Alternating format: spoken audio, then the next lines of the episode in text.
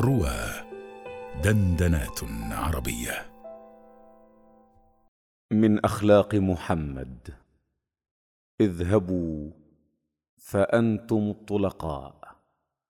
عبد العليم القباني. يوم أغر ومهرجان مشرق. ضاح عليه من الجلالة رونق. الأرض فيه والسماء ازدانتا بأجل ما يهب الربيع ويغدق. واهتزت الصحراء فهي خميلة تهفو لرؤيتها القلوب وتخفق. في كل مسبح نظرة حلم يرى ومنى تتاح وفرحة تترقرق. والغار والجبل المقدس شاقه نور على نور السما يتألق والبيت ذو الأستار يهفو فرحة حتى يكاد من التشوق ينطق والروح يدنو والملائك تلتقي زمرا على ركب النبي تحلق. أم المدائن لم أقل أم القرى. بغداد تعرف ما أقول. وجلقوا.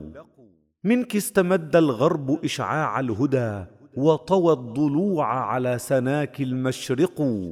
لولاك في الصحراء ظلت قفرة تودي بأعمار الرجال وتحرق.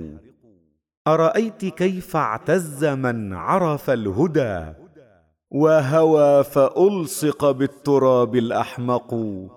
أين الجبابر في رحابك؟ راعهم صدق النذير فآمنوا أم أشفقوا؟ صفر الوجوه عليه موسمه الأسى والذل تعتصر النفوس وترهق عاد الرسول إليك يزجي فيلقا تعنو لعزته الجبال وتطرق بيمينه من وحي ربك معجز أعيا البيان وحار فيه المنطق. دانت لدعوته العقول فأشرقت والليل يجلوه الصباح فيشرق. يوم النبوة لو شهدت جلاله لدرت عيون الشعر كيف تنسق. والجاهلية في التراب مهانة ترنو إلى الق السيوف وتفرق وجنودها بالقاع بين مصفد ترب الرداء ومطلق يتملق حتى إذا ضاق الرجاء وزلزلت ألباب قوم واستبيح المغلق وبدا الفضاء لهم كأن صفاءه جدران سجن تشمخر وتطبق طلع الرسول فثبتت أبصارهم لا تستبين سواه فيما ترمق.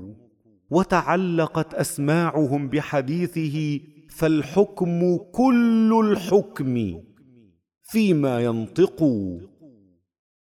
وإذا الرسول يطل من عليائه ويقول والمهج الخواشع تخفق.